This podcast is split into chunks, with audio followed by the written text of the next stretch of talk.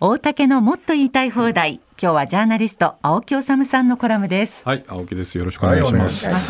い、いろいろお話ししたいことあるんですけれど、うん、ちょっと今日はあの、うん、まあ、メディアというかですね、はい、あの政治報道のについてお話したいんですけどね、はい、先ほどちょっと話しましたけれど、うん、今日あの世論調査の結果を読売新聞それから共同通信が報じてるんですね。はい、で13、14日にやったあ世論調査なんですよ、うん、両方とも共同通信も読売もね。はい、だつまりこう今回の内閣改造人事なるものの、まあ、ある種効果みたいなものがいかほどだったのかっていうことを示す、あのデータになるんですけれども。はい。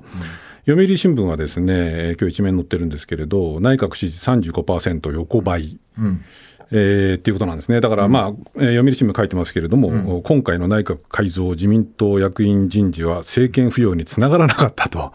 うん、読売新聞は書いてる。大体こう改造したりすると、何パーセントかはいつも上がって上がる、はい、で、政権の側もそれを期待する、おそらく岸田さんも今回今回そうだったと思うんですけれど、で一方ね、読売あの共同通信は、うん、えー、岸田内閣の支持率39.8%で、前回8月の調査から6.2ポイント上昇したと。う。んだからまあこれはまあ6.2ポイントで、えー、岸田さんが満足されてるのか嬉しいのかどうか知らないけどこれを見ると内閣改造人事ってものがある程度、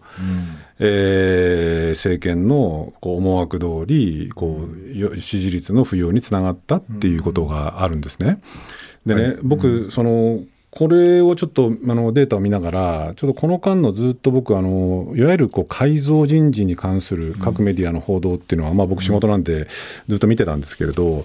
僕は政治記者ではないので、うん、このあたりこう、内実はあんまり詳しく知らないんですけれど、今回やっぱり気になったのは、久々にというか、要するに改造人事の内容みたいなものが、結構特ダネ記事として各紙載るわけですよ。例えば、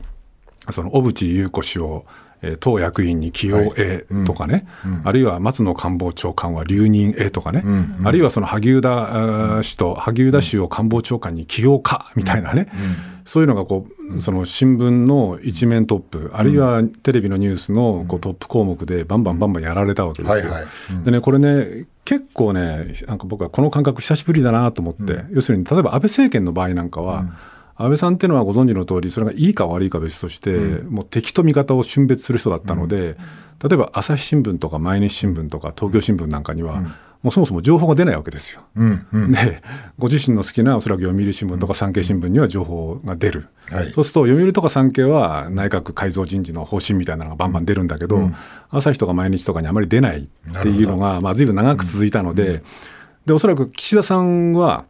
これはいいか悪いか別として、うん、安倍さんと違ってそういうこうイデオロギー的なものはないので、うん、おそらく朝日や毎日やあ東京新聞の記者も取材をすると、うん、結構その人事ってものがある程度取れるっていうことがあるんでしょう。なので、今回、その、こう、さっき言ったような、官房長官は誰だ、で、党役員に女性登用だ、みたいなね、で、どこそこ大臣は誰それ起用するんじゃないか、みたいなのが、こう、さみだれ式にわーっと出てくるわけですよ。はいはいでね、これが僕、その政治権力ってものが持つパワーなんですよ。うん、つまり、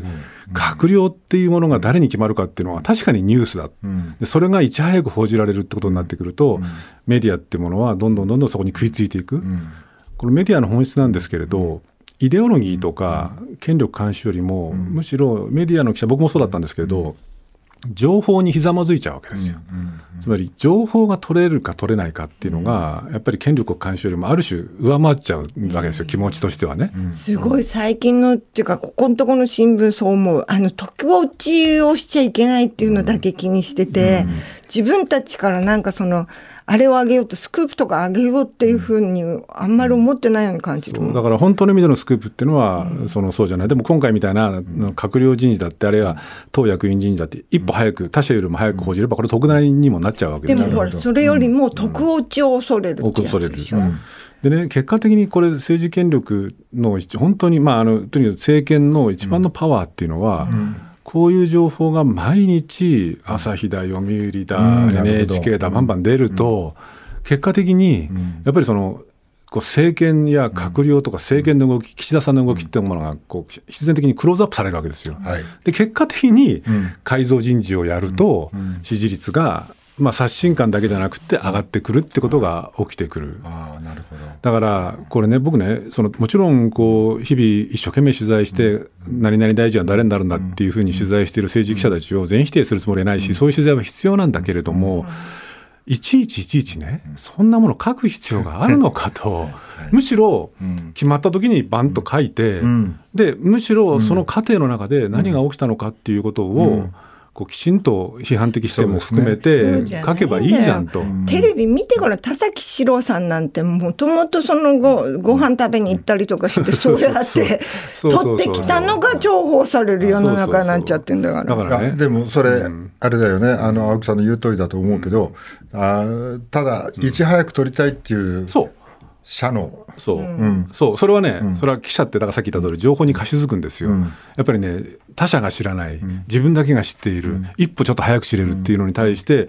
メディアの記者、ジャーナリストとかっていうものは、これは例外なく、あの政治的立場関係なく、ほぼみんな貸し付いちゃうんですよ、ひざまずいちゃう。で、その気持ちはわかるし、それは全否定はしないけれども、その裏にあるその、まあ、政権の思惑であったりとか、構造、つまりこう内閣改造人事やれば支持率が上がるっていうような構造もあるわけですよね。その構造ってものを考えると、もう一歩引いて、その日々ね、こうだ官房長官に誰が決まったみたいなことを、なんか危機として書くんじゃなくて、ぐっと抑えながら、決まった時に書いて、その裏で何があったのか、何が問題だったのか、本当は官房長官これにしようとしたんだけれども、こういう計算があってこれにしたんだみたいな話を書くっていうような余裕？でね、だから、うん。あのすっぱ抜かなくてもいいけど、例えば文科大臣、あそれに統一教会の集会に出てた人がなったっていうのはさ、やっぱしき記事じゃない。で小渕さんが、あね、ドリル小渕とか書いてあるわけじゃん。で記事じゃん。すっぱ抜かなくてもいいけども、今度なった人がどんな人だったかっていうのはちゃんと伝えてほしいと。でもね、それで言うと、これちょっと印象論なので、僕あんまり良くないんですけど、でも少なくとも紙面見てる限り、今回ね、東京新聞、あの東京のローカル紙ですけど、東京新聞はね、かなり意図的にそういう記事を出してなかったんですよ。あそう要するに、うんあの誰それに何が決まったみたいな。な内閣はあの人事の出し、と一見出しじゃなかったよね。違うんですよ。だから僕はあの別に東京新聞が全て素晴らしいなんていうつもり全くないんだけれども、あのスタンスっていうかね、結構こう貴重だなというかね、はい。要するに、その安倍だからまあ繰り返しになっちゃうんですけど、安倍政権で情報が取れなかった政治記者たちが岸田政権になって、情報が取れると、で情報が取れるもんだから、ああでもない、こうでもないみたいな情報が飛び交う、で結果的に、まあ、読売新聞の記事によれば内閣改造の効果はゼロだったらしいけれども、でも、まあ、その共同通信によると6ポイント上がったと、でまあ、上がったっていうことが結果的に政権の思惑通りになっちゃうんだけれど、そういうその僕は政治記者じゃないけれども、そのせ政治報道、政治メディアのありようっていうのは、ちょっと考えた方がいいんじゃないもう一つあれだよ、あれだよね、まあ、そういう記者たちが普段何してるかなっていうと、やっぱしその政治版の記者たちが記者会見に出てて、さら問いができないとか、えーその質問はしない暗黙の了解みたいなことがそこでまかり通っちゃってる。そう。だからそういうその人事情報とかっていうことで、政治家の人たち、人事情報をくれる政治家とはい。懐に飛び込むっていうようなことが、まあ、大きく言えば、記者会見なんかで厳しい質問をしないとかできないっていうことにもつながってきちゃうわけそうだね。だから、それで、まあ、まさに大竹さんの言ったところまで踏み込めば、うん。やっぱり総理の記者会見でさら問いができないのはおかしいじゃないですか、はい。これは右とか左とかの問題じゃなくって、やっぱりその記者がね、もっと聞きたいことをきちんと現地を取れるような会見のシステムにしようみたいなところの方に、その政治記者、あるいはメディアはエネルギーを。オーバーな言い方すれば、なんか民主主義は追い詰められてる感じがしますよね。そうなんですよね、だから本当にそのこう力を入れるところ、あるいはメディアが今、何が求められているのか、うん。あるいは本当の意味でのメディアの役割、何かって考えたときに、官房長官が誰になるなんてことを、そのちょっと早く報じるよりも、うん。やっぱり記者会見できちんとさら問いをして、岸田首相に聞くべきことを聞けるような体制にしようみたいなところに、まあこれ、僕もメディアの一員ですけれど、うん。我々メディアは力を入れていかなくちゃいけないのかなっていうようなお話を、ちょっと今日はさせてもらいました。わかりました。はい。青木治さんでした、うん。来週月曜日のこの時間は月曜レギュラー経済アナリストの森永卓郎さんご登場です